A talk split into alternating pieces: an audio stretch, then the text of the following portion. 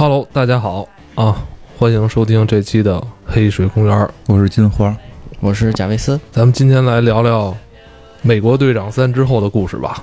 时光穿越的感觉啊，就感觉怎么突然聊《美国队长三》之后的事儿啊？因为今天蚁人嘛，大家要跟大家聊蚁人嘛，我特意那个之前看了一下，然后应该确定这次蚁人上映的这个故事应该是承接。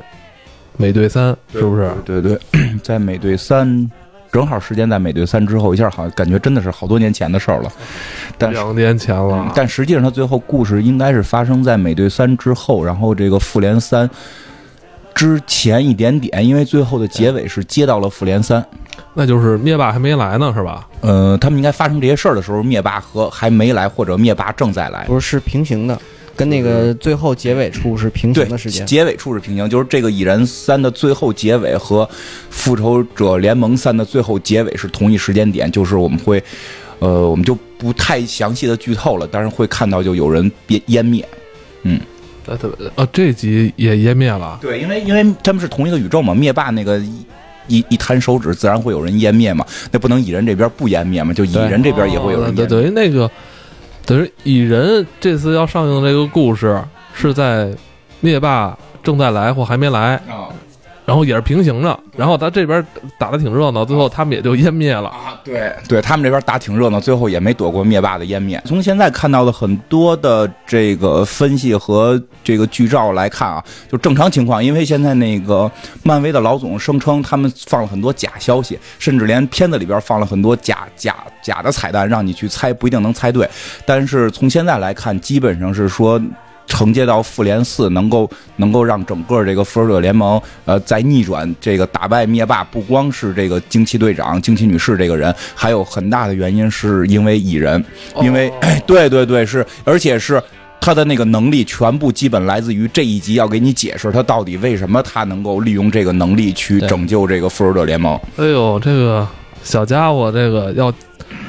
撬动一个大的宇宙啊，感觉对对对，感觉是这样，因为它本身在漫画里其实都不是很重要，就是就是这个二代蚁人都不是很重要，然后一代蚁人其实也都是很边缘二线角色，对，都是二线角色。结果这回他他将会起到一个非常重要的角色，因为是是是是暂时是这么看啊，因为这个他们说可能很多都是假假消息。哦，但你这么一说啊，我就感觉可能这集内容就是蚁人啊，蚁人。黄蜂女在线嘛？这集感觉会，呃，有点这种蝴蝶效应的感觉啊。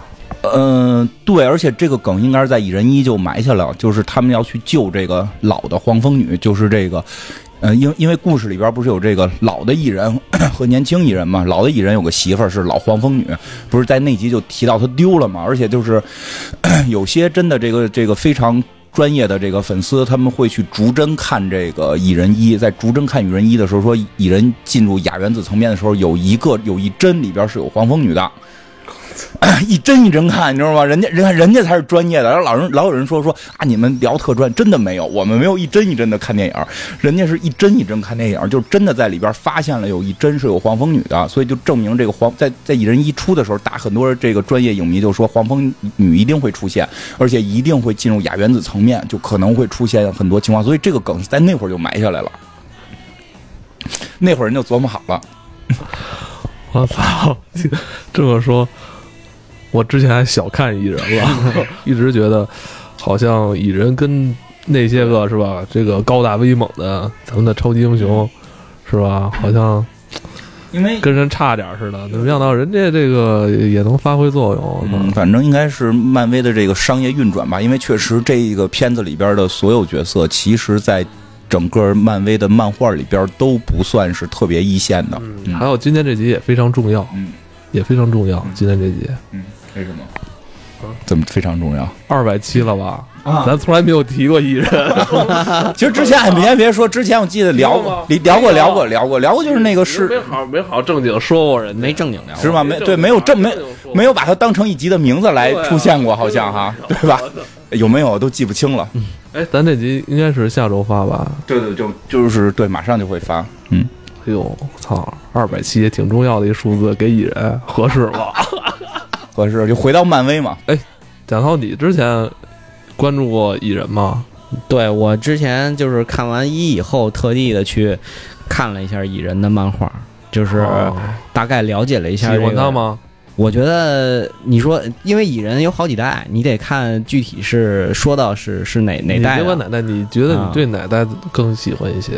其实二代蚁人可能还还还可以，你喜欢最新的这个是吗？对，因为一代蚁人啊，他他打媳妇儿呃王福建好像喜欢那个老蚁人，我记得上次。梗比较多，确实老蚁人的梗特别多，比如打媳妇儿啊，然后这个脑子不清楚啊，这个神经病啊，被抓起来，然后媳妇儿被朋友睡啊，就对吧？人都都说就说这个整个漫威家最惨的就是蚁老蚁人，就这个皮姆博士。片子里边是这谁演的来的？这个道什么道格拉斯是吧？道格拉斯演的这个老蚁人，在在漫画里边特别特别惨，就是本能那道格拉斯四十瓦啊对对对对对对就就是就是他就是他。演的嘛就是特别特别惨在这个漫画里边非常惨。我记得之前可能我们在某些集里边提过对我先大概说一下这老蚁人的情况。这老蚁人啊就是在漫画里边他叫他叫皮姆博士。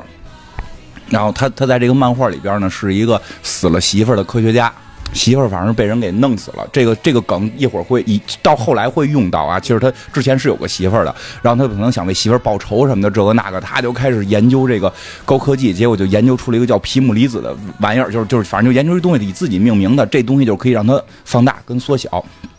就是这么一功能，然后呢，然后来了一个来了一个这个有有钱的大款，想跟他搞合作，然后这大款也不知道为什么带着自己女儿一块儿找他谈合作，这女儿呢就特别年轻，还特别风情，因为蚁人出现的时候大概在六六七十年代的时候，就是那会儿对于女性角色的塑造还比较傻白甜，就是一个傻白甜的那么一个女孩，然后呢，就是她一眼就看上蚁人了，就想跟蚁人睡，然后蚁人就 傻白甜就他妈想投想投资人家。不，他爸想投资，他爸想投资，这姑娘是真看上蚁人了，就想跟蚁人好，咱们就好啊，在在想在一起，想在一起，对吧？是在一起多久？开始都没想明白，反正就是，哎呦，太帅了，蚁人，就是蚁人很帅，这个老蚁人，哎，老皮姆还是挺年轻的时候挺帅的，年轻的时候很帅，但是傻，就是就是就是就是书呆子，就是我我科技特别行，社交不太行这种。他是傻白甜啊，对对，他也傻白甜，都他妈傻白甜。然后呢，这个皮姆博士觉得，哎呦，这姑娘岁数太小了，不能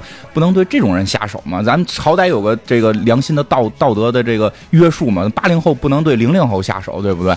就就没没舍得上。然后呢？你想，他都他媳妇儿都他都死过媳妇儿了，然后这个他他遇见这个女孩还刚十十十八九岁的时候，他就没太敢下手。但是结果呢，这女孩她爸死了。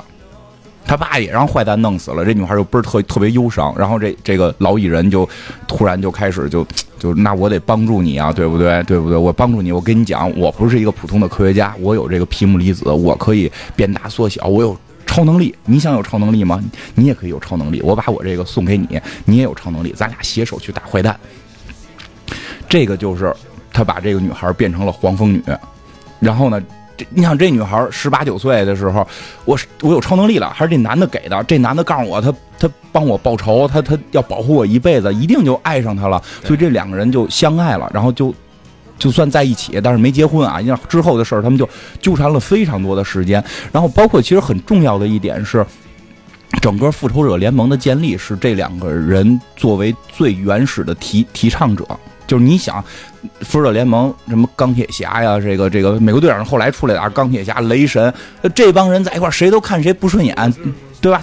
怎么可能就是联合到一起呢？实际上是有这个粘合剂的作用，这两个人。但是我记着说，就是复仇者联盟这帮人好像有点瞧不起老皮姆，是不是？对对对，后来就瞧不起他，因为你能力因为不行啊能力一般啊，你能力太一般就一。变大变小，一老变大老变小，这是不是 也不是特别出众？，而且他变大没有用，就是他早期的能力是有一个设定，就是我就是你看，包括在电影里边也设定，就是说他缩小之后质量是不变的，所以才能把人给打倒，因为它是个科幻，就是这个就是我觉得这就是什么，就是美国科幻的这个这个超级英雄也算科幻作品，科幻跟。跟玄幻跟这个这个这个传统神话有区别点就在这儿。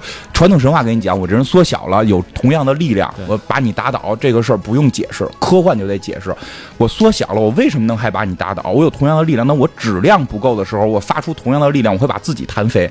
我必须还保持同样的质量，对吧？它就会有这个逻辑。那我缩小了，OK，那我变大了，我还有同样的质量，我哪来那么大力气？我变那么大个儿，我我我我我还同样的质量，那我不就跟那个什么一样吗？就跟橡皮泥一样，给蹬长了就软塌了吗？对吧？所以他这个设定就是设定半天，他变大了没有太大用，而且故事里边经常是变大了跟浩克打，就让浩克给胖胖揍一顿，因为浩克那里边原子能量，它能量很多嘛。但是他他妈变大了，跟奥特曼似的，特摄剧似的。对对对，但没有用，没有用，没有劲儿，他没劲儿，你打谁也打不过，所以他能力一直不太行，他能力一直不太好，就复仇者联盟就看不太上他。但是呢，他那几个人也他妈挺操蛋的。就对，实际上就是当时是会指责过这个事儿，说就是皮姆最后是干了个什么事儿啊？就好像是这个皮姆博士吧。几经周折，有时候就是一会儿就离开了这个复仇者联盟，一会儿又加回复仇者联盟，因为他自己一直认为自己能力不够强，会拖后腿。然后他又特别爱媳妇儿，就是他其实他特别听话，大家让他干嘛他就去干嘛。比如说大家说你去打浩克，丫去打浩克，他也不管打能打赢能打输，那帮孙子都往后跑，明白吧？就这样，哎你你哥大，你去打浩克，哦行去。他只有一种时候他会出问题，就是他媳妇儿在的时候，他特别喜欢他媳妇儿，但是他又不会表达啊，他不太会表达，所以他媳妇儿觉得他不太喜欢他。不是，都两口子了还。不太还没结婚呢，那会儿还没结婚呢。他都好了这么多年了啊！后来结的，他媳妇儿是什么情况？他媳妇儿就是说一直玩那套。他媳妇儿是个小姑娘，而且爸爸死了，继承了大笔财产，就是玩的是那个公主病那一套。就是我每天挑逗不同的男人来刺激你，然后让你吃醋，我就特兴奋。操，太听着又奇怪又邪恶的，我操！没办法，这个设定太早了，六十年代能。大概就会去这么设定女性，那会儿确实是还是就是妇女解放运动还没有像现在这么好。然后呢，这皮姆呢就是就是不会表达，我送你礼物，你钻石什么的都不送啊，送他妈的这个抗生素，我送我送送点抗生素，要不然我他妈送你点新装备，我送你点武器。所以这这姑娘就很迷茫，你到底是不是真喜欢我？然后所以他们的关系一直就是虽然特别好，但是又若即若离，就老有小矛盾。然后就就是有一次这个皮姆博士。啊，对，这皮姆博士后来还疯了，就是就是后来，因为他老变大变小，他说这个这个他自己做实验的时候呢，还不太符合这个实验规范，不不带任何防护措施，然后那个这个酒精灯可能都靠吹灭的，所以就经常搞爆炸什么的，他自己被腐蚀了，所以他就是后来脑子短路了，脑子不太好，他脑子不好，老忘事儿。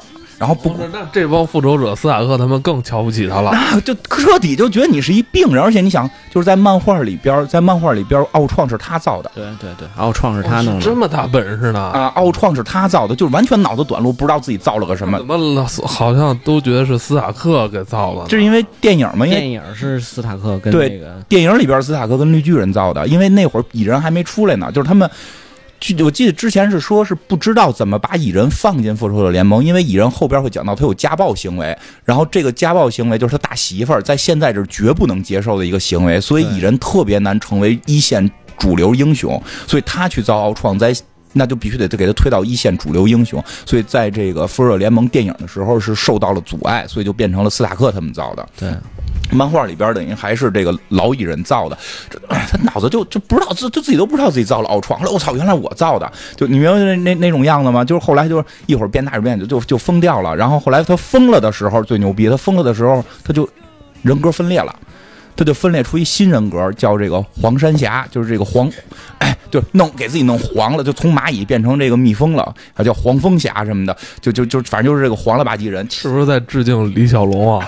致敬布鲁斯利？有可能，有可能。其实那个形象就是《蚁人一》里边的那个反派的那个那个形象是从这儿来的。然后他变成了这个所谓的黄山侠之后呢，脑子就不太利落了，之后他就。变得就就是更嗯，怎么讲更暴力了一些。这时候他岁数是不是也越来越大？对，越来越大，就很就已经很大。他变得更暴力了。但在这会儿最逗的是什么呢？他即使这么变得暴力了之后，他还跟复仇者联盟声称我把蚁人杀死了，然后复仇者联盟都觉得就是你是坏人。然后他还去抢这个他媳妇儿，去抢黄蜂女。就是就是他这时候已经把自己伪装成黄山侠了。对对对。然后他跟复联的人说：“我把那个老皮姆打死了。”然后还去。抢本来就是应该是他的爱人，然后他去抢这个黄蜂女去，对对对，去抢黄蜂女。这黄蜂女也他妈是个疯子。就这会儿，你看来一人，你也不知道他是谁。他说把你爷们儿打死了，然后这啪一吻黄蜂，一一吻一吻这个黄蜂，黄蜂就感动了。我操，这是真爱。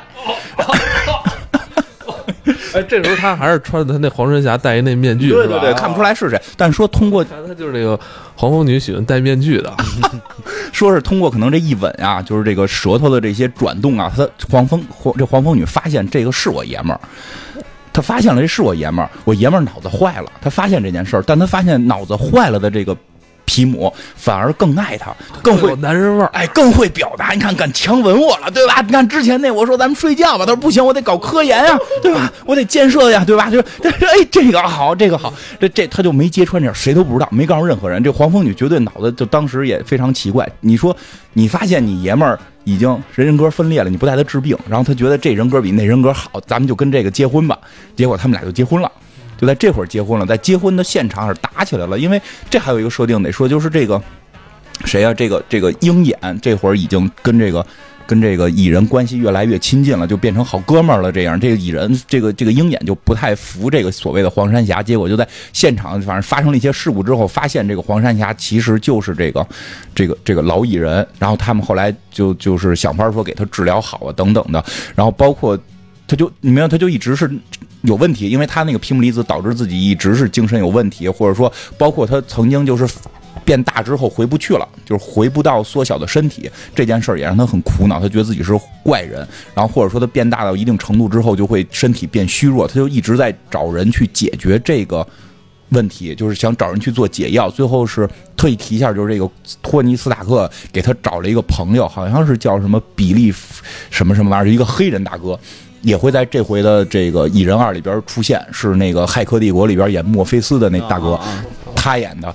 这个人，这个人就帮助皮姆博士去去研究他这个皮姆离子，所以这个人后来成为了二代的这个，就是因为蚁人曾经用过一个名字叫格利亚，就是巨人的意思，因为可以变成大大个儿嘛。就这个黑人后来成为了二代的这个格利亚，也叫黑化的这个不是黑化，就黑人黑黑人版的格利亚。这就是贾涛喜欢的这个黑大个儿是吧？这个你就喜欢黑 非洲裔的超级英雄，不是就这你那么喜欢那谁来着？那个卢克凯奇，这你最喜欢这个又高又壮的这个非洲裔兄弟？对对对，这回你就可以喜欢这个新的黑格利亚，反正这回电影里会出现，他会不会变身不知道。但是我看片花是说，就是他提到了自己能变，自己大概是能够，因为设定都是说能够身高是长一倍，就是再长的话就不行了。对，也就是三分之二的姚明吧。长一倍，我是三，你说贾涛长一倍是三分之二个姚明是吧？他们长一倍，他们本身可能有两米了，长一倍四米，也就是这样，也就是这样。也就是这样。但是就是就是就是说到就是在那会儿，在后来他们那个皮姆离子就是。设定被改了，就是说，他实在没法编了，我觉得就编不下去了。就是我我为了科学，然后我因因为他经常有那种，因为我记得之前咱们聊内战的时候，就有听众就说说，按你们说的蚁人缩小了质量不变，他怎么能够站到这个鹰眼的射在这弓箭上给射出去呢？当时有人说，那可能鹰眼有超级力量，对吧？说你。对吧？你有超级力量说你这不符合这空气动力学，对吧？你头他妈那么老沉，你头上他妈弄一人，你怎么飞那么远，对吧？包括可能这回我们也会看到进入微观的里边，它可能会跟很多特别小的动物发生互动，啊对包括它之前其实一的时候就有他骑那蚂蚁，蚂蚁。不是扯淡吗？他踩死了。啊，他扯他质量不变，他骑蚂蚁，蚂蚁就死了，对吧？所以说他后来就是他们做了一新设定，漫威就是说有一个口袋宇宙，这个宇宙里都是能量，然后呢，你变成这个蚁人的时候，你质量其实缩小了，你能量都去都去那个口袋宇宙了，你打拳的那一瞬间，从这个宇宙把能量调出来，我觉得他应该说他那个都在他那个衣服里，因为他蚁人原来不是就是头盔嘛，现在等于是衣服 了。你你哎，我跟你讲，你太逗了，你这个说法就跟说这个就是说，那个我骑着一马，马上边搁了一堆行李，然后怕马累，我扛着这行李坐马上，这不是一道理吗？我的马能量穿衣服上，衣服没在，不是衣服给转化了呀？乐死我了，不，哎呦衣服没在蚂蚁上边吗？就是说有一口，有一口口。有有一口袋宇宙会到口袋宇宙里，它变大之后，口袋宇宙会给它输送能量，但这是后来的设定，所以早期设定就是它来回变大变小会出很多问题。后来就是他在有一次重新回到复联的队伍里的时候，就是他去这个这个。打一个坏人吧，打谁不重要了。结果他这武器坏了，他这武器坏了，在在该发出绝招的时候没发出来。结果呢，在这个美国队长马上要把对方说服的时候，那绝招发出来了，然后给人打打搓了。这美国队长就美国队长傻了，我这妈妈呀！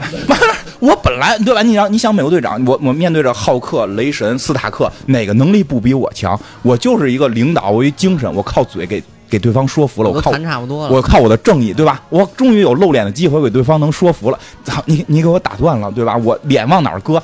所以回来，回来他就指责这个这个蚁人皮姆，就要把皮姆开除。就是很多人都会评论，就是 你看浩克犯了多少错，对，你看斯塔克犯了多少错，哪回你也没敢骂人家。你你美国队长你牛逼，你骂浩克呀，对不对？你浩克就装孙子，哎，我变大了不知道，对吧？对，然后他就敢骂，他就敢骂蚁人，结果把蚁人给骂急了。然后呢，这个这个，反正就是这事就就这就是一个，就是惹急了蚁人的这么一个事儿。然后后来蚁人就变得越来越奇怪，行为越来越奇怪哎，对对对，然后以至于后来就是黄黄蜂女去跟他说什么事儿的时候，他就已经疯了，就给了黄蜂女一大嘴巴。嗯，据说啊，据说这个官方解释是说，当初编剧的时候，就是编剧本的时候，漫画剧本的时候没有这个情节。这个是我们写的，就是说他一伸手说：“你快走开，让我冷静。”然后那个漫画师，哎，漫画师自己加加工的啊，加工的。但是但是但是我看过原版那页啊，我那铺陈就是该给大嘴巴了，根本就没就你就是。彻底就是给自己在洗白，你明白吗？我坚信当初剧本写的是给了一大嘴巴，然后包为什么这么说？因为包括后两页那个那个黄蜂女脸上是五眼青，对吧？如果说那页我写的是推他走，后边没有五眼青哭诉啊，吧？对对对后边后边打一五眼青跟美国队长哭诉，我操，皮姆打我这种，明白吗？所以就从这之后，皮姆就跟黄蜂算是分开了，就算是离离婚了。然后之后就是特别著名的离婚之后。皮姆就被被人骗了，骗了之后最后进监狱了，然后在进监狱的过程当中，这段特别好玩。托尼斯塔克把黄蜂女给睡了。托尼斯塔克把黄蜂女睡的时候呢，黄蜂女还不知道托尼斯塔克是钢铁侠，就是他们虽然都是复仇者联盟的，但是钢铁侠身份没透露。对，不是这个，听着好好多怪怪的感觉啊！他们都要你不用另外是你感觉一个，像不像 TVB 的电视剧 的剧情？他们为什么要用另外一个身份去跟这个黄蜂女去因为是搞一些男女关系、啊？黄蜂女的身份是透露的，就黄蜂女是一个小姑娘，她早就想当明星了，对吧？我当了英雄，大家问我是谁，我就告诉你，而且我不想挡住我的脸，我想让你们看见我的漂亮。谁都知道黄蜂女是谁，是这个叫詹詹妮，对吧？杰尼。然后呢，这这个杰尼杰尼，这个珍妮啊，叫就是这个钢铁侠一直隐藏着自己身份，对吗？所以就是钢铁侠知道这个珍这个珍妮是黄蜂女，但是黄蜂女不知道钢铁侠是斯塔克，是斯塔克是特别有钱嘛，是富翁，然后这个珍妮也是富翁，所以他们是以富翁的身份搞在一起了。哎，对，但是美国队长都知道啊，美国队长看都看不下去了，美国队长就说你你这事儿干的不地道吧？然后这个 钢铁侠说离了呀，他们俩。他说可是他们俩离了不到一个月呀，你不觉得有点不合适吗？对不对？然后这个反正这个钢铁侠就各种的狡辩，然后这个这个，而且他们俩这个以两个这个这个怎么讲，这个明星跟名媛的这个身份，就是这个富豪和名媛的身份登报了，就是他们俩约会这么说还挺配的啊，对对对，登报了。然后皮姆博士呢，就自己被人陷害在监狱里，好像还是钢铁侠他们给逮的他，对，在监狱里看报纸。我操！正看见我操！我媳妇儿，我媳妇儿跟以前我最好的哥们儿睡了，我操！晴天霹雳，哎，不过后来听说呢，我我我那因为中间漫画确实比较早，有些我也没看，但我后来听说这个黄蜂女呢，后来是跟美国队长也睡了，听说是跟万磁王也睡过，而且后来你这些是不是都是？就是这不是正不是不是正版的吗？就是正宇宙，就是主宇宙，而且而且就很多人特别诟病的一件事，就一会儿往后我会待会儿会讲到，就是黄蜂女跟鹰眼也睡了。就是因为鹰眼是是皮姆博士特别好的朋友，对就所有人都不理解为什么编剧要要设计这个情节，就是黄蜂把鹰眼后来也睡了，要照你这么说，这黄蜂女应该是整个漫威宇宙第一佳丽啊！对对对对对，是这样是这样。他们后来很有很有对比嘛，就是说，嗯、皮姆博士就是大媳妇儿，那个谁，那个那个叫什么神奇博士，就那个神棍德，啊，就是那个神奇四侠那四侠哎，神奇四侠那大哥，就是其实也打过媳妇儿，但他说打媳妇儿是为了媳妇儿好，是是是为了这个这个治疗他，这这不重要，就是说他对他媳妇儿也不太好，但是他媳妇儿真的就基本没跟人睡过。黄蜂女士是离婚之后是各种睡，睡了非常多人，包括睡鹰眼这件事儿导发了一个非常大的问题，就是有孩子是谁的？真他妈跟孩子有关系，就真跟最后出来这孩子有关系。对，这一一一会儿我再讲到，因为涉涉及到一些人，就是跟跟那个 二代蚁人的一些故事还有连接，就就是就是大概这个皮姆博士是这么个情况。所以你看，你说为什么这个蚁人的故事是吧，在整个宇宙里边发生的还挺重要的，因为他背负了太多负能量黑历史了。编剧也觉得不应该让他这个人这么惨，是吧？还得让他能起到点大作用。对，因为皮姆博士，其实你会感觉到他的人设是什么呀？就是一个，他真是就是一个好学生，不善于交际的一个书呆子，就是一个书呆子。而黄蜂女那个形象设计师受受于六十年代的影响，就是一个所谓的。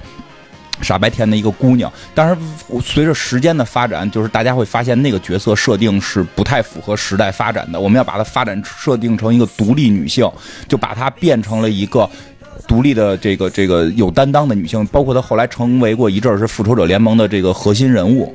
嗯，那咱们这次要上的这个野人的第二集《黄蜂女归来》，应该就是这个黄蜂女吧？救的是这个黄蜂女，嗯但是设定不太一样，因为好像救那算是个科学家吧？对他等于是穿了那个那个黄蜂女的第一代的衣服，然后结果进了那个空间以后出不来了。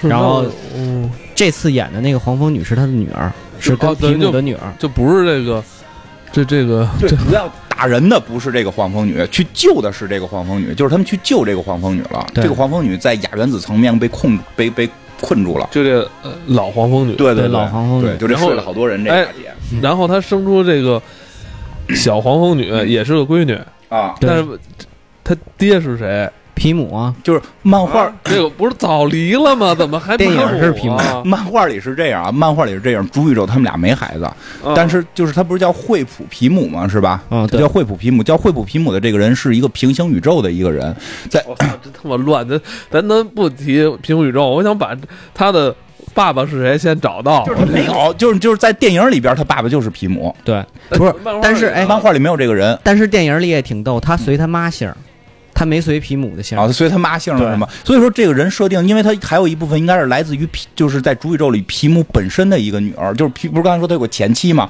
他前妻给他生了个孩子。生了个孩子，给他们弄得跟黑寡妇一块儿那个红房子当特务去了，然后后来从红房子里逃出来，还偷了这皮姆的这个这个离子，变成了这个一一一代黄蜂女。然后她呢，等于是黄蜂女的继女，对吧？是叫继女，就是后后后女儿，就是黄蜂女是她后妈，就黄蜂女实际上是她后妈了。黄蜂女是她后妈，所以她跟黄蜂女关系其实也挺近，所以她用了黄蜂女的姓，所以等于是现在的这个叫惠普的这个人是结合了一个平行宇宙的一个黄蜂女和主宇宙里边皮姆的那个前前妻给他生的那个人的这个形象结合在一起了。就就很混乱了吧？已经已经晕了。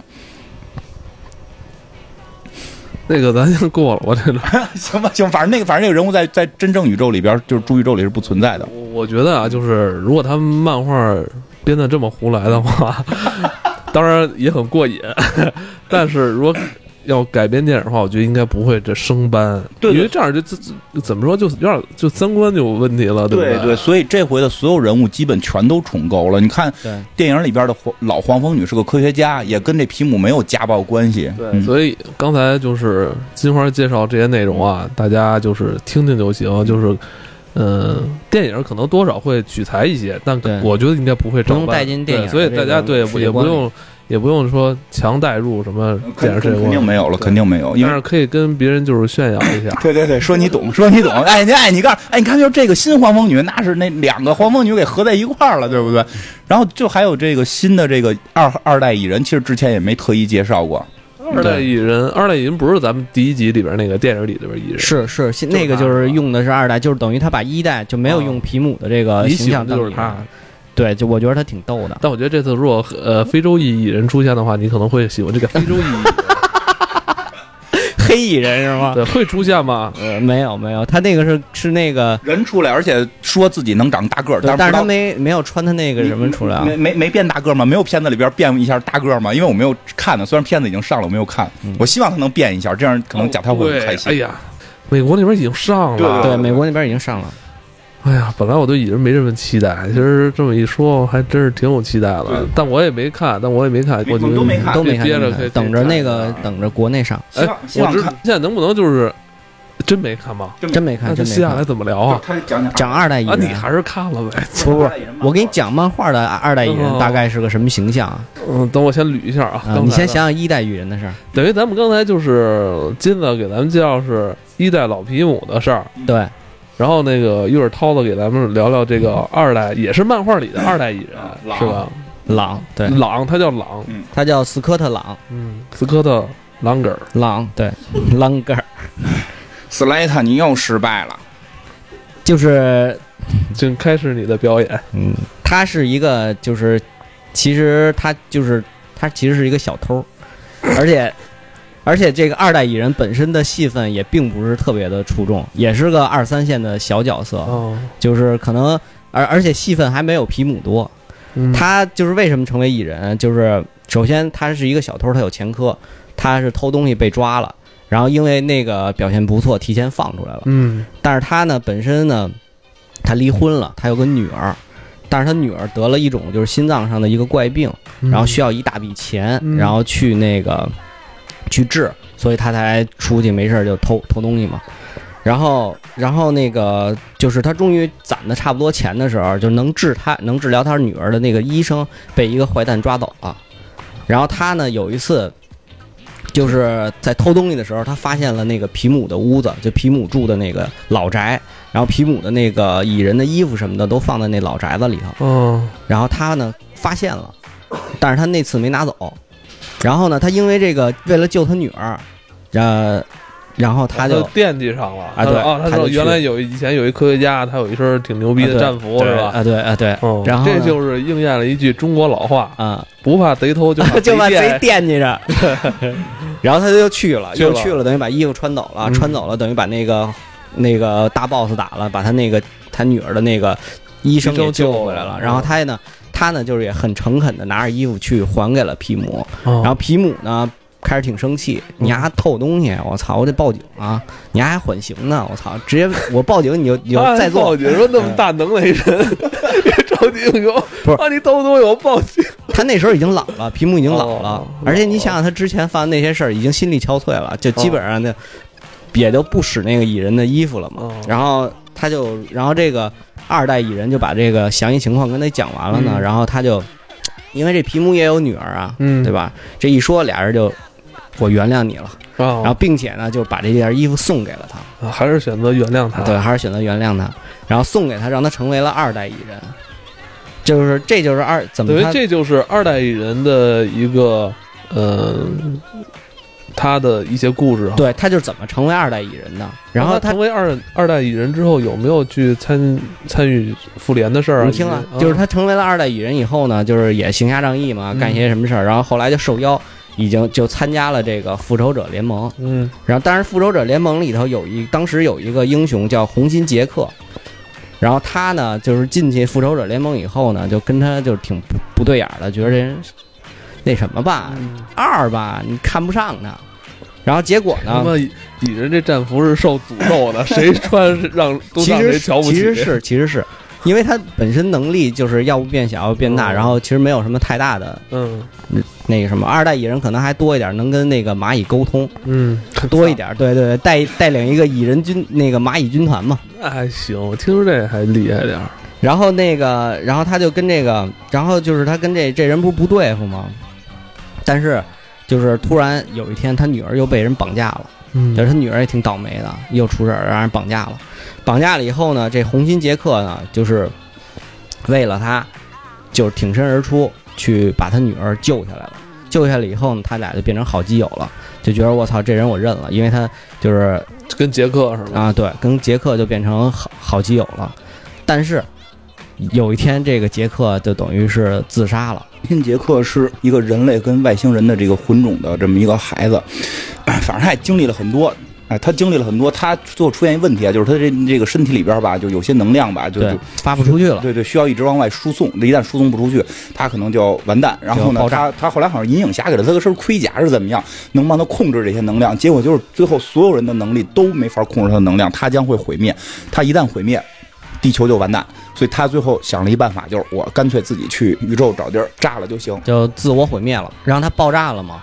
他爆炸以后呢，那个二代蚁人就是挺伤心的。嗯但是突然有一天啊，这红衣杰克回来了，嗯就居然复活了，就没有原因的复活了，然后还回到这个复仇者联盟大厦里头了。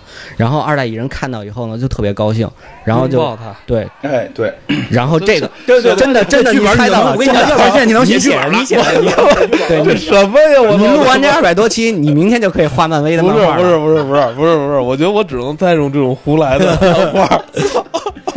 不是，在他拥抱他的同时，哦。他爆炸了。又爆炸了，对，而且就是据说他为什么爆炸是星空女巫控制的他，他等于已经就是死了，然后被控制了，然后就是来个大爆炸，大家都死了，哦，然后二代蚁人也死了。那地球没事儿吧？呃，地地球球没事儿，因为就是他他 胡因杰克回来的时候没那么大能量。来，我给你接着把这个故事往后讲，然后这个故事到后边就可以接上金花漫画下一期的第二季了。就是我这都已经构构想好了，你知道吗？这胡因杰克回来啊，把这个二代蚁人就给炸死了，大家就都惊慌了。这发生什么事儿了？这胡因杰克死了，怎么怎么又出来了？而且把我们上来把蚁人给炸死了。就这个时候呢，斯塔克呢就开始在一个大庭广众之下开始胡说八道，就开始要把一个什么大使给炸死，然后发现整个世界都开始混乱了。这时候这个幻视也出来了，幻视从嘴里边咔咔吐出了好多奥创，然后跟这帮人打，就不跟这帮复仇者联盟打，就打了个乱七八糟。就这帮人刚把这个奥创解决完，这个什么。就这个罗南那帮人，就是这个这个银河护卫队对付的那帮人，那帮人又来了，就大家就傻了，就这么不停的出现敌人打呀。就这个时候，突然这个这个奇异博士出现了，就哈给这都收拾了，说我告诉你们真相怎么回事吧？怎么回事啊？这件事儿说起来，那就又跟这个黄蜂女和鹰眼乱搞有关系。我操！对，所以说刚才为什么没继续讲啊？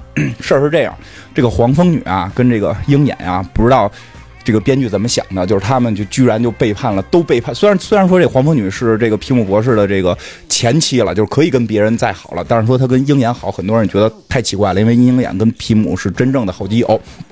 反正他们俩最后好了，好了之后呢，还怀孕了。这个怀没怀孕没说啊，因为黄蜂女的原话是我发现我这个月没来月经。她这句话跟谁？哎，真的原著这么写的。跟谁说的呢？就是他们穿着比基尼和戴穿着比基尼戴着墨镜的红女巫，猩红女巫，就是那个那个红女巫跟他聊的，跟红女巫聊的，就跟红女巫说说我这个月没来月经，他说那你就要有孩子了，他说是啊，我这个我觉得应该生一个小鹰眼什么的这种在。这个设定下，红女巫还是万磁王的女儿是吧？对对对，还是万磁王女儿呢。就是我觉得我需要生一个小小鹰眼，这个那个。然后这后来这个红女巫意思就是说，就是觉得英雄啊有孩子特别麻烦，咱们这都是上班族，而且你爷们儿也是上班，咱谁看呀，对吧？你看当英雄一般对吧？一般英雄父母双亡。对吧？你父母咱咱们都父母双亡，对吧？要不然我爸也得出去，还得当反派呢，对吧？这星空女巫爸爸是个反派，你都都没有父母，谁看孩子？这这是个问题。你就算说搁保姆看，你这爱心不够啊，就他就一直在跟这个这个黄蜂女就聊这个英雄能不能生孩子。但黄蜂女实际上这个人性格，她她当英雄是为了出风头，你不不能说真的是为出风头，就是说她有一点这种情绪是这样，她本身保留了很多就是。小女孩的情绪，就真正人类的情绪，她不像美队，就是我彻底奉献了，对吧？那个她也不像钢铁侠，我能把一切都打理好，人家是可能真能生孩子。黄蜂女还带有这种小孩儿这这个这个普通人的情绪是比较大的，她就觉得。我还是想要个孩子，我为什么不能生孩子？当英雄为什么不能生孩子？对不对？是不是？你你你说红女巫，你你你说你有俩孩子，你能不能？你你你不照样也可以打仗吗？说完这句话，他有点慌张了。为什么呢？因为这个红女巫啊，真有过俩孩子。这俩孩子是他用幻象造出来的。当他这个啊对。危险了，对。他出他捅人家这个，对。我操，对，这就是就是因为红女巫跟幻视结婚之后，他后来不是啊电影里边不是也跟幻视好了吗？那幻视他幻视生不了，明显幻视不能生啊，他他去前海医院也解决不了这个问题，对吧？就是基因不可以，差零件。基因不可以，零件可能有，因为它能随时变形，啊。零件可能有，但是他弄不出东西，他生不了孩子。但是红女巫一直想要孩子，因为其实也可以理解红女巫的这个性格啊。红女巫，你想从小就是父母双亡，我觉得她是随时会那个爆痘，对对，从小就是因为她后来。他后来才知道这个万磁王是他爸爸，他之前的理解是父母双亡，对吧？就就是他他一直想有一个家庭感，他需要孩子，然后他最后是靠自己的这个构造现实的能力，给自己弄了俩孩子。这这之前说过好多回，他弄俩孩子之后，他一出去打仗，俩孩子就消失，然后保姆就疯了什么的这种。所以后来很多人就发现了猩红女巫的问题，然后猩红女巫的这个一个导师老奶奶就就使魔法呀，使这个。包括心理学呀什么的，把猩红女巫的这段记忆给屏蔽掉了。猩红女巫就不知道自己有两个孩子，就就这会儿就是黄蜂女跟她聊天的时候，红女巫不知道自己有俩以前有过两个创造出来的孩子。但是当黄蜂女说你有两个孩子也可以怎么样的时候，就如果你说你有孩子还可以怎么样的话，其实大家都明白就是一个正常聊天。而特意说你有你有两个孩子，这红牛就纳闷，为什么哪有啊？对，为什么是两个，对吧？为什么是两个？你还有个具体数，就开始回忆这件事儿，越回忆越不对，越回忆越不对。我操，我有孩子，我以前有孩子，复仇者联盟这帮孙子把我孩子弄没了，嗯炸了一下，这就他就爆了。然后，所以他就他就开始控制这些什么什么红心杰克呀，什么幻视啊，什么这些克里人创造出来的幻象，然后跟这帮复仇者联盟打，就就他是制造了这些人的幻象，对对对，制造这些人的幻象，也不能也不能叫幻象，因为按那个大法师的说法，奇异博士说法说他是可以修改现实，就是就是他说有就有了，他说红衣杰克回来了就回来了，他说幻视吐吐吐出奥创来就吐出来了，就不是那他妈这种人，平时谁敢跟他聊天啊？对呀、对呀、就反正反正就是因为他疯了嘛，他疯了嘛，所以最后这帮妇联最后就是就是去抄红女巫的家嘛，就是就是说那这个就总得解决这问题嘛，嗯，最后这问题解决完了之后，就是并没有把红女巫真正打死，是把她就给弄弄晕菜了。那那不不要紧，这块打一广告，嗯，该打一广告。嗯呃，接下来金花漫画就是要讲这个红女巫暴走这个事件，对对对对对，就是以以以当月众筹的钱数来决定我们更新多少集。呃，爱发电，爱爱发电，爱发电，爱发电，爱发电，主要是你进来发电也找不着咱们，就还是关注公众号，就咱爱发电没法搜吗？就它操作比较复杂。哦比较复杂。对对，就是我们还是上公众号找我们金花漫画比较容易。对，所以你现在听着这个红女巫搞的这他妈的暴走的大事件，这个这么邪乎，嗯，你难道不想知道到底发生了什么吗？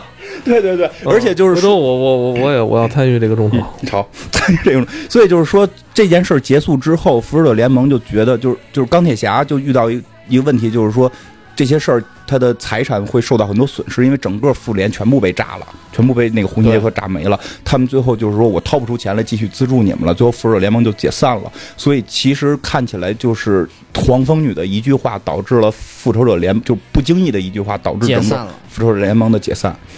这是发生在这个正宇宙里边，对，主宇宙里主边宇。宙里边，对，而大事件且而且就比较有意思的是，黄蜂女也是创造复仇者联盟的那个人，而且复仇者联盟的名字是黄蜂女起的，对，成也黄蜂女，对，败成也黄蜂女，败也黄蜂女。这是 还真是挺重要的一个人。，对对对，不过后来黄蜂女还算不错的是，她最后是在那个。嗯，斯就是秘密战争，就是一帮斯库鲁人，就就就是跟假装成这个地地球英雄的那场战斗中，最后他牺牲了。最后他是被人给下了毒，变成了一个巨型炸弹，然后最后牺牲掉了。嗯，就是还是老黄蜂女对是吧？黄蜂女，对，对。后来一二年，哎，不过说一下，后来一二年他复活了。在复活好像我这个我就没有看到具体为什么，但是里边有一种说法就是说他实际当时没有被被炸死，他是去了亚原子空间被啊被被控制住，就有点类似于这回的剧情了。埋在这儿了。对对对埋在这儿。对，哎呀，我这么想的话，这个它这黄蜂是吧？嗯，蜜蜂类的是吧？嗯，咱之前不是也说过，好像什么这世界上只要什么蜜蜂没了，就是地球就七天之后就会嗯一切都停止了嘛，对是啊，就是是吧？是是有这么个说法。是有这么个说法，好蜜蜂好像说不采蜜了吧？对对挺重要的，影响那你整个植物什么的很快就结束了。对对，等于就是给这个植物绝育了。对对对，植物绝育了，动物也就完了，羊啊对就没得吃了，很快就结束了，很快就结束是了。吧七天我觉得可能不至于，但是也就反正很快吧，那这人也没得吃了，因为因为人了还可以吃几天罐头。我人还可以吃几天人。压缩饼干，哦，所以所以你看，我觉得他这个黄蜂女这名字，再加上想他这个故事，嗯我觉得这个这还真不是说胡来的，啊还有点因果关系，是不是？对，其实对，真是真是，其实黄蜂女就是成就了复联，也最后解散了复联。对，当然，后来人复联又又又又组合起来了我，更想听这个红牛暴走大事件，对，太好听了这是不是得众筹到一定钱数才啊！对对对对，是吧？嗯，钱不够我补，行，钱不够，钱不够我们自己补。让贾涛补。行，刚才这说完之后，一下就让你沉浸在这个这个这个混乱的这个大事件里了。对啊而且你会发现，就是跨度很多年，前后好像能关联，对吧？其实我们我们开始从皮姆讲到黄蜂女，然后后来就开始讲二代蚁人，最后最后会发现二代蚁人的死又跟黄蜂女是是有关联的。对嗯啊，那等于二代蚁人就这么对，落寞的就消失了，消失了，他确实是吧，它确实是在漫画里边不是一个非常重要就，是很短的时间就就嗯很不重要。其实说白了很不重要，嗯很。不重要。但是他女儿也有皮姆，身体里也有皮姆因子，后来进入了少年复仇者联盟。但是就是说起来，就是在这回的，就是漫威这个电影宇宙里边，我现在看啊，这个挺重要的。这个二代蚁人将要扮演闪电侠的角色了。嗯，要那个要那个穿越回时那个穿越时空，哎，对他可能会穿越时空了。改变历史。嗯，那咱们这个电影里边出现这主角，他是三，就不是这二代，是三代，呃就是二，就是二代，就是二代就是漫画里边的二代蚁人，对剧情基本都一样。对，漫画里还有三代蚁人。就是就是电影里边出现的这个二代蚁人跟漫画的二代蚁人基本一样嘛。第一集就是就是讲起源嘛，孩子有病偷偷衣服，这个皮姆博士一直看着他什么的。行了，那这样我觉得就圆上了，嗯，圆上了，然后。呃，等于这个电影的这个这回要上的内容，嗯就是也是一个出，就是要穿越，要救这个老黄蜂女。对，说因为老黄蜂女是。第一集的时候不就说了吗？在电影里，老黄蜂女被困在了什么亚原子层面，对吧？然后这蚁人好像能从亚原子层面回来，所以应该是这个老蚁人，这个皮姆博士就想去救自己的媳妇儿，爱，特别爱妻嘛，爱妻狂魔这种，我要去救自己的媳妇儿，那我就是想利用蚁人回，就是这个新技术吧，回去去救自己的这个爱人，而且把自己的女儿也重新给他了一身新的战衣，而且将他们将会面对一个新的敌人，好像叫幽灵。这个幽灵应该在漫画里边儿 也不是一个特别著名的反派，然后在漫画里边儿好像还是个男的，然后然后而且是他在漫画里边能力来源什么的跟这个电影基基本全都不一样，就改过了，全都改过了，但是只是用了一个这个名字和一个整体形象，而且换成了女性。女性哎，这个人的大概你感觉是什么呢？就是说可以虚化，就是就就是无形。可以隐身，可以无形，可以隐身。这个这个能力是跟漫画里还是一样这。无形和隐身，我感觉是一个事儿。哎，你这么看一事儿，其实不一样。它能穿过东西，无形是什么？就是你能看见它，但你摸不到它。隐身是什么？是你看不到它，但你能摸到它。但这两个东西不能同同时存在，我不能既无形又隐身，就要么我无形，要么我隐身。体会一下，哦体会一下，体会一下，体会一下。不是隐身，你能，你能，你你能打他，对吧？隐身你还能打到他。呃，就这个，我觉得到时候看片子可能就是理解的可能更好一些。但是等于这集就讲是咱们这个二代蚁人去跟这个，你看这叫什么来？幻影、幽灵幽灵跟幽灵他们俩之间的一个对决。嗯，应该是去救这个这个老老黄蜂女的过程中，这个人乱入。应该不太像是说他是一个大坏蛋要打败他，因为他可能也是好像为了自救什么的。对，而且在找什么东西？对，而且看片花是他和黄蜂女打的比较多，好像这一集黄蜂女是将会是特别特别出彩的一个一个看点，就这个你新新的这个黄蜂女，年轻黄蜂女。二代吧，就是电影里的二代黄蜂女，跟她的一场对打戏，在片花现在已经看到，就是他们的打斗戏还挺漂亮的。就是你想，一个既一个不是无形状态，就是隐身状态，另一个可以忽大忽小，打起来的视觉效果还是足够好的。对，我觉得蚁人他的那个这个电影儿，它本身的优优势在于它的那个特效，嗯就是有有点颠覆之前就是漫威电影儿那些，因为一代的时候就是突然变小，嗯，在浴缸里头从那个慢动作那个球下来，我觉得就是它的特效应该在二代肯定还是有嗯。更、更进一步。而且而且就是它有很多会有好玩的，你比如说就是你打出去是个他们，我我看片花里边打出去是一个那个胡椒面的还是什么盐罐子，就我们平时玩那小，就是做饭那那么点小盐罐子，人家用皮姆粒子能放大嘛，就拽出去的武器都是这种东西，或者或者拎拎着一个箱子，其实是个大楼什么的，就有很多。还有那个 Hello Kitty 的糖。对对对对，糖盒，所以是它这个还是比较好玩的。嗯，结尾。嗯。这集的结尾其实，呃，最后能跟这个灭霸嗯。让所有人灰飞烟灭这段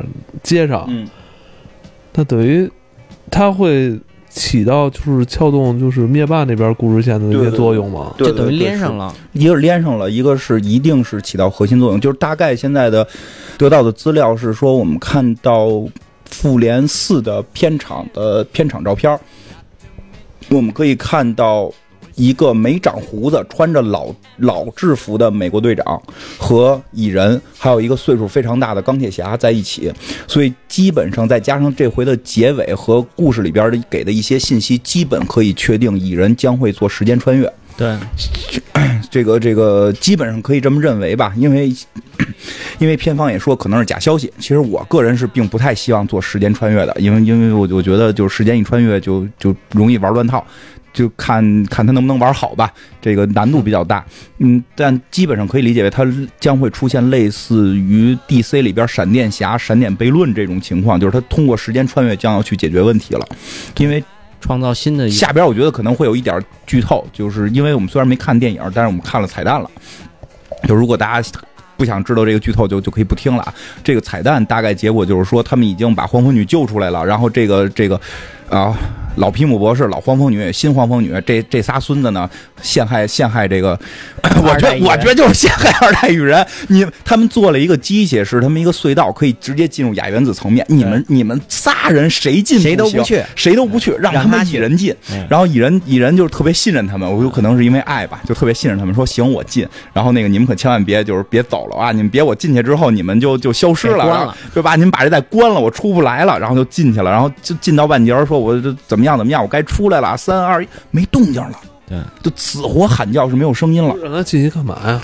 让他进去是这个可能会牵扯到一些剧透，就是他应该是进去摄取一些能量来去救那个幽灵。对找什么东西或者对对，他应该是去帮助那个幽灵，所以那个幽灵应该不会是一个特坏的人。纯纯纯反派。对，应该，然后他就进去了，然后出就是正要出来呢，就没动静了，然后最后镜头一转，就是外边那三个人就都变成灰儿了，灰飞烟灭了，也不能赖人那活儿。有一说法特别逗，是说你看看这个超级英雄有多衰，百分之五十的概率死多少？你把所有人拉出来，绝对超百分之五十。这他妈四个人死仨，你死俩外头还能留一个，对不对？我觉得就是，那其实对于他来说，就是在亚原子这个空间里边，他也算躲过一劫吧。呃，不知道，应该算吧也有可能，也有可能我觉得，我觉得有可能他会这么这么、嗯这么圆，要不然他会怎么说？就是说他知道进亚原子能救他们呢，对吧？就是说，现在猜呢是进亚原子可以穿越时空。这个我觉得就是就是我我们你看我们节目跟其他一些可能不太一样的地方，我们要聊一下为什么去亚原子空间能穿越时空问题。因为一般像闪电侠跑得快，对吧？相对论都大家都听听俗了，对吧？我跑得足够快，我能穿越时空。有洗稿的同志要好好听了啊！你那一天搞的前面都是废话，也不用写，你从这儿开始写，完了整理好你的文字内容，可以交给主编，能忽悠的。其实这个呀，特别牛逼的是，其实这我也是看到这儿之后，后来我去查为什么，我才发现的一个特别神奇的事儿，叫做延迟实验。就是说呀，这个其实我们之前都都讲过，有很多集都会讲过所谓的这个玻璃二象性和那个测不准原理，什么薛定谔猫的这个逻辑嘛。就后来有人就是，其实我们在聊那个时候，我们就会讲，就是最简单的玻璃二象性就是俩缝，就是就是一。有两个缝儿，然后你用光一照，照出去之后，它变成了一个就是叠加态，有光谱的那感觉，感觉它是波的叠加。但我们又知道光是离子的，那些粒子穿过这个眼儿，它穿过哪个眼儿应该打到什么地方？它应该是直线传播，怎么会出现叠加状态的波嘛？就这就是所谓的波粒二象性，是现在特别难解决的一个问题。然后那会儿其实我们就会想，我操，你还观测它不就完了？你观测那个光子是从哪个眼儿出去的？所以后来真的有人干了这个事儿，结果发生了一个更奇妙的事情，就是我听完之后。首先，我个人没理解，然后讲的可能不一定对。然后呢，大家可以去查这个叫做，它应该是叫叫做延迟实验，应该是叫这个名。然后呢，我会把它变成一个相对人类能听懂的话，就普通人能听懂的话，因为它真正的那个百度上面那个解释都 都特别复杂，我把它改成一个人能听懂的话啊，就是说我们在观测这个光粒子穿过这个眼儿打到墙上的时候，它不就形成了一个这个这个波状的叠加态嘛，就是能看出有这个这个波峰波谷嘛。然后呢，后来科学家就想，如果这个它打打到这个墙上之后，我们去观察这个光的这个粒子是从哪儿来的，我不就能推算出它从哪个眼儿来的了吗？那我们就去观察。那观察就是我们可以理解为啊，就是它打到这面墙上形成波了，然后它可以穿过这面墙，这这个。它实际上用别的方式实现的啊，这个光可以穿过这面墙，我在这个墙后头弄了一个弄了一个摄像头来看这光子从哪儿来的，只要这个摄像头搁在这儿，这面墙上就不会出现波的情况，就是直接就是斑痕，就是离离只有离子态，把摄像头拿走，它就会形成形成波相，就会形成这种波的状态，所以就特别奇妙的是，因为这个。粒子已经穿过这面墙，是一个之后的时间了，对吧？穿过这面墙打到你的摄像头上，你搁不搁这个摄像头，按逻辑上不影响它前边的行为，但结果科学家发现，我在后之后的时间搁摄像头会影响我之前的行为，结果就会他们就会推测，在亚原子层面根本没有时间概念，任何一个光粒子从宇宙大爆炸之初就就完全确定了它一生的行为轨迹。就就是我不知道听到这儿大家现在能不能理解，就是在在亚原子层面，在离子层面，我之后做的一个行为可以决定我之前的一个一个一个决定。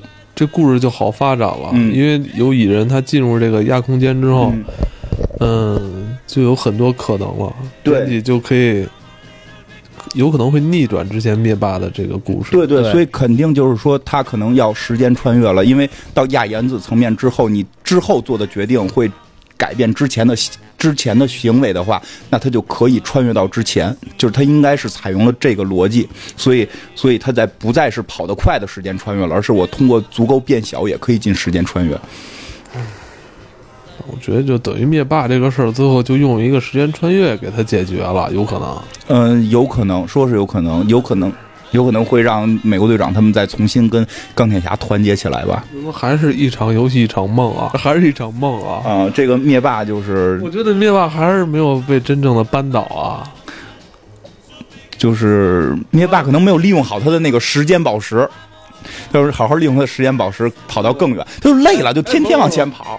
我觉得这等于就是用一个人类的物理学嗯去解决了一个宇宙文明里边的一个魔法呀！我操，这个人类的物理学有这么厉害吗？哎，但是他解决是这个地球的事儿哈。嗯，也算解决宇宙了吧？他那个不不包含宇宙吗？包含宇宙，他那个包含宇宙，因为刚才我就琢磨这事儿，我说灭霸这个外星人是吧？嗯，人那边科技也也不弱，嗯怎么就想不？他缺少了我们人类的自由意志，他缺少了我们的先进的这个制度，缺少这个马克思主义？就就是他们思想可能不够进步，对吧？其实你正经看那些外国故事里边那那些外星人，不都是搞搞他们什么皇帝吗？就太落后了，对不对？对啊还都在封建社会呢，对不对？还要不然就还是那种跟他们野蛮人似的，还蛮野蛮人的那种状态。对对，我们还是有地球还是要不然就银河护卫队里边那都废土风，啊，对呀、对不对？嗯哎呀，你要这么聊的话，反正我觉得哎呀，哎，正正灭灭霸是被这渺小的人类的地球物理学最后嗯，对。钻了空子了？看完《复仇联盟四》再看他是不是因为这钻空子吧，也不一定是真的假的呢。现在，是吧？嗯，但是不不过不得不说的是，在漫画里边设定的地球并不是一个弱鸡，设定的地球是一个超强的一个超强悍的一颗星球。灭霸他们都有点儿面对这有点嗯，哎，对，就是之前吃过亏，知道吗？但是我又想到了咱们看灭霸时候的那个彩蛋，嗯。那边不是在呼叫那个惊奇女人，嗯，那个但是在蚁人里边，惊奇女人不出现吗？应该对应该不不会有应该没有什么关系。这好像跟前两年的这彩蛋还不太一样。前两年你看这个漫威的这个电影彩蛋都紧跟的是下一部片子，哎，，对，因为这因为惊奇女女女侠她是之前的事儿，它应该是80年代她应该是现在大家所有片子都直接指向的是《复仇者联盟四复仇者联，盟四》。对，就是就是就是说白了，你看《复仇者联盟三》在国内二十亿，任何一个单片都达不到，对吧？二才二十，还不如他妈西红柿呢。西红柿多这个主流价值观啊不是不是，你不是不是咱咱不咱咱咱咱不查那个啊嗯，这这复联三闹了半天就玩了个二十亿，那去年蜘蛛侠还他妈小十亿呢，九亿多吧，我记得。七八亿吧？是啊，那高一倍不容易了。我觉得它主要是因为上映晚，它不是同期，哎，我觉得二十亿真不少了，已经不少了我。觉得好莱坞电影在中国二十亿不少，所以我你看看《星球大战》，你对你看看韩索罗，不是前几年没有比这个内战呢？没有，肯定没有这么没有高20亿这是最高了，这已经是最高了。二十亿已经是很高了。二十亿已经很高，侏罗纪这种接地气儿的都没到。当年变形金刚是十九吧？嗯，变形金刚十九，这复仇者联盟已经算是顶天儿很高，了，对。非常高了。你不能跟国内的一些电影比，所以我一直就说，就是说漫威再流行再火，在中国依然是一个相对小众的，依然是一个相对小众的东西。嗯，就就可能是比那个，就是比其他一些会会大众许多了哈，对对吧？比如比。跟伊藤润二比是大众了，但是就是你就跟对吧？你跟一些其他东西比还是小众，对吧？伊藤润二已经在他妈黑水关已经变成一个计量单位了。对你这个跟他差几个伊藤润二，对吧？对对对，所以是是这样，所以就是就是现在其实他们就是所有劲儿全部都努到复联四，然后复联四之后的所有的动向现在都不太明朗。对，这合并了更不明朗了。对对，因为现在复仇者联盟四之后会说一些单片，还有比如说蜘蛛侠的，比如那个叫那个叫什么银河护卫队的，银河护卫队就是这些。但是像美队、钢铁侠的都没再说有。呃，因为到期了嘛，对啊，因为都没再说有。美队已经明确的说不演了，对啊，而且就是雷神也明确了，对对对，而且包括这回迪斯尼疯了一样的收购这个福福斯，真的是太嗯，就是能看出来他是非常需要这个变种人的哎对叉叉汉哎，，需要 X 战警变种人的这个介入。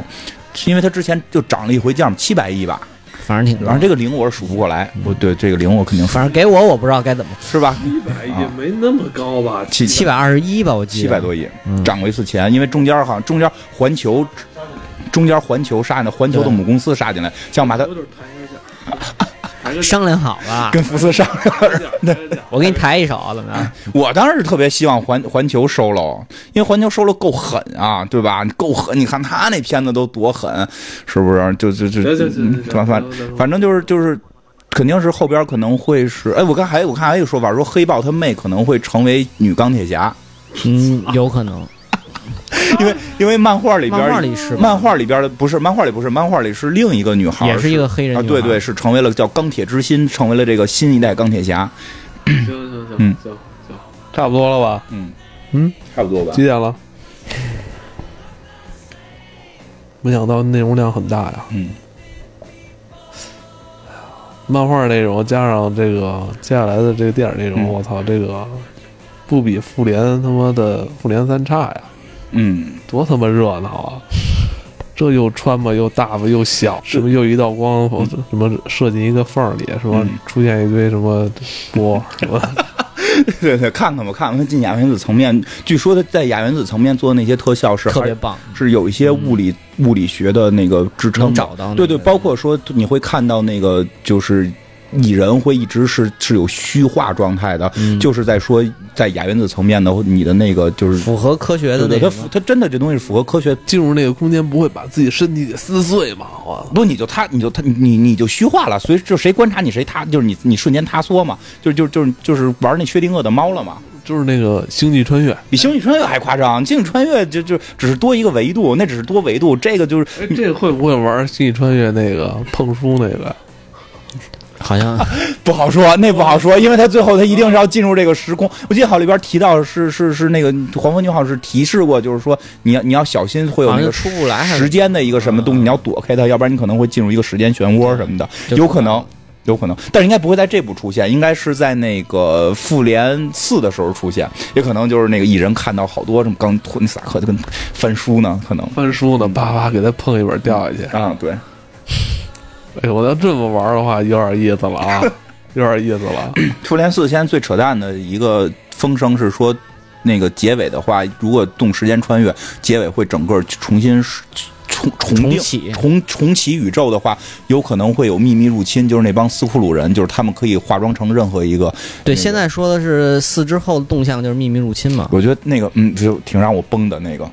就是你是想看还是不想看我？不想看，因为你看哪个人，你他他妈不知道是谁。没准今天这钢铁侠，但是这样才出彩啊嗯！倒是出彩，就是今天你看，那你他妈特糟心啊！就是我他妈喜欢这钢铁侠，我喜欢好多年了，然钢铁侠四肯定之后肯定会死的。就是你告诉我那个不是钢铁侠，那他妈一大绿妖怪因。为你知道为什么？就是之前的这故事啊，都是来一堆大生物，什么大怪物，然后特厉害的外星人，然后你干他，是吧？我觉得编剧也写累了，嗯还怎么编啊？嗯是吧？越写越像嗯什么异形入侵地球这种剧本儿，是吧？你看人那些，呃，那那些就是怎么说呢？好多人还吐槽这个、是吧？嗯，无脑，嗯给你们来点这个，看一堆人都一样，互相打的，让你们猜去，这不就变这这不就变成好电影了？风风声版的复仇者联盟，对，风声啊，哎，他真能写出来，真的挺佩服的。我觉得那个，嗯，就是肯定炸了，我觉得那个看看吧，看看吧非常，的有戏呀，嗯，嗯总比那个来个外星人打跑，来个外星人打跑了好。这倒是。哎，等等等，这就是反正也到最后了啊，嗯基本上今天内容就差不多结束了。但是咱们刚才不是还提到一个黑蚁人吗？嗯啊，非洲裔蚁人吗？嗯，那个怎么了？后来我这黑非洲裔蚁人这事儿怎么就你们提了一下就断了？因为 不知道电影里边会出现多少。实际上，那个非他他跟电他也会在电影里出现吗？他他是以一个什么身份出现的呀？那个皮皮姆博士的助手、朋友、朋友，或者说以前的老搭档，好像是说可能把他的设定也改了一些，他可能会跟那个女幽灵、那个那个反派会有一些联关系，是这样。那我觉得这不太对了啊。为什么这个漫威的超级英雄里边都是一个白人英雄，旁边有一个非洲裔的助手呢？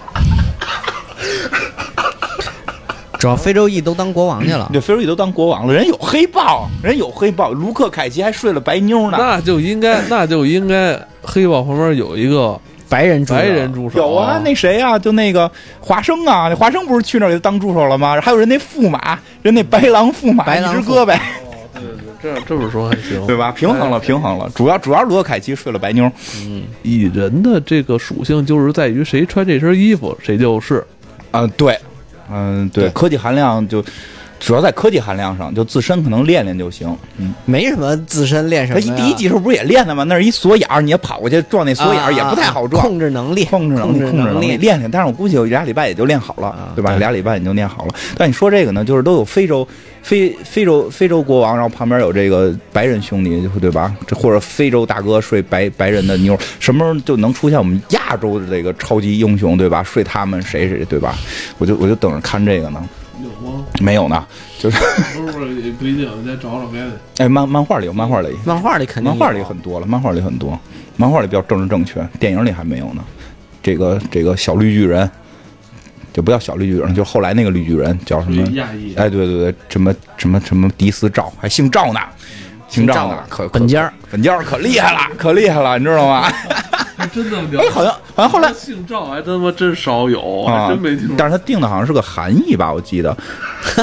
完了，完了完了完了，定的五百年前是一家。五百年前是一家，对对对，韩韩国是我们中国的。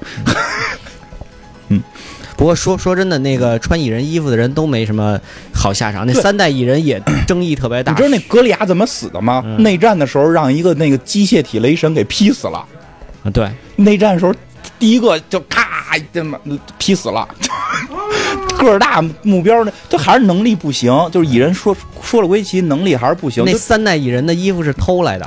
就是电影给了这蚁人一个时间穿越的可能，我觉得，对对对要不然他真的就能力非常一般。他可能想了想，也就他能穿，别人也穿不了。对，如果他要说怼出快银来跑得快穿越的话，嗯好像二代就给二那复仇者联盟二代给弄死了。不是他他他好像就有可能会觉得你超 DC 家的超 DC 对嘛哎，不过好像说有一种传言是复联四的时候这呃，个一那个那个快银回来了，快银回来了因为他翻回到原来的那个对有这种说法，而且就是啊对，还有特别明确的一个说法是。复仇者联盟四的时候有新黄蜂女的那个扮演者是个小姑娘，所以她一定会时间穿越回去了。就就就演的是这个，还是现在这个小二代黄蜂女，但是是一个年轻的人小的时候，对她小的时候。嗯反正我觉得就是接下来的剧情，大家看个热闹吧。嗯，对，期待鹰眼。哦，对，鹰眼是上次没出现哈，嗯对，别别深究，别深究。看个热闹，嗯看个热闹。嗯，好吧，那咱们其实结尾啊，就是呃，最近我还收到了，其实咱们有很多听友嗯。给咱们发来了这个祝词，嗯。因为咱们马上二百期了嘛，然后我结尾也把咱们听友的这些、嗯。他们自己的录的语音，嗯。然后。那个插到咱们这个本期节目的最后吧。嗯。呃，听友留言也是咱们这个 QQ 群的群主老猫嗯。猫头，他帮着给剪辑的，嗯在这儿咱也非常感谢嗯老猫。各位听友以后能多多支持咱们这个群众老猫的这个工作啊。嗯 好，今天就到这里了，好好吧？我是一群的听友蛇王龙天灵，在黑水公园二百期之际，衷心祝愿这个陪伴我几乎度过整个高中时光节目能够越办越好。作为个零零后的魔兽玩家，我第一期收听的也是最喜欢的就是魔兽的那几期节目，而魔兽这个我心中最好的网络游戏也同样陪伴了我高中三年。也许这就是一种缘分吧。祝各位主播们都能工作顺利，长生不老。进了大学以后，一定还会继续支持你们的。大家好，我是黑水公园 QQ 二群的西仔。呃，为了庆祝黑水公园的两百期，我想说一下，就是最喜欢的主播应该就是艾文老师，因为每次听艾文老师的神补刀都觉得特别的开心。在就是听节目的时候，总是有艾文老师来撑全场。呃，听黑水公园已经有两年多了，但是在这一段时间里面，我觉得真的黑水公园这个节目是别的节目不能替代的，因为之前也听过别的有关播客的内容。但是黑水公园一直陪伴了我很久很久，包括陪伴我过度过了中考，我还小，呃，然后在这里再次祝黑水公园越做越好，然后祝我们三百期的时候大家还能在一起聚一会儿。大家好，我是黑水公园二群的魏公切糕。作为一个漫威的粉丝，我最喜欢的是黑水公园的《金刚狼三：香港观影归来》。虽然已经去电影院看过电影了，但是艾文老师和金花老师他们的口才，却还是再一次感动了我热泪盈眶。作为黑水公园的粉丝呢，我想在这里祝黑水公园越来越好，也祝他们的听众越来越多。而且我还要对黑水公园的几位主持人他们的辛苦表达感谢。我会永远的支持黑水公园的。Hello，大家好，我是黑水一群的 Tardis 四十二，听着名字就知道够黑水了吧？记得第一次听黑水是有天睡觉无意间点开，结果就听了一个通宵，第二天早上真的一个通宵。听的第一个节目应该是《黑客帝国》，所以印象最深的也应该是《黑客帝国》。然后喜欢的还有，呃，不能说喜欢，因为我都挺喜欢。印象深的主要是，呃，胭脂球和平面国，还有神秘博士，呃，飞出个未来都挺喜欢的。呃，很感谢过去两百期黑水带给我那段时光，也希望今后的黑水越来越好。不好也没事，主要是希望金花老师和艾文老师能一直做自己想做的，然后身体健康。黑水一大大家好，这里是猫头叫的阿表，嗯，希望黑水公园可以一直办下去，希望各位大叔可以伴我成长。好了，到我表演的时候了。艾文，艾文，明媚，明媚，金花，金花，明媚，明媚，S S S 明媚，贾维斯，蛋挞！对，我是明媚。我是不要打雷，云山之遥。关于这个节目呢，我最喜欢的一期节目，其实这个节目我是从一六年七月听到现在的，很多期关于漫威或者 DC 什么的，我都会反复听，所以也没有谈不上哪期最喜欢最不喜欢。但是这里说一个那个我比较印象深刻的，就是前段时间出的那期《房间与灾难艺术家》那期，我觉得那期节目几位主播在结尾说的那些话，什么失败、成功以及总结。关于热爱一个东西应有的做法，那些是非常具有意义性的。还有呢，就是关于我最喜欢的主播说的一句话，其实我要说的并不是真的某一句话，而是金花老师的一句口头禅，也不算口头禅，就是那魔性的笑声。因为这我听多了这个节目之后，我发现我的笑声有点被金花老师传染了。好了，祝黑水公园越办越好，永远不停更。Hello，大家好，我是 UP。首先祝福黑水公园更满两百期啊，这是一件非常辛苦、非常不容易的事情，我们都知道。我感觉黑水现在做的已经不再像一个电台那么简单了，它更像是一种文化、一种潮流。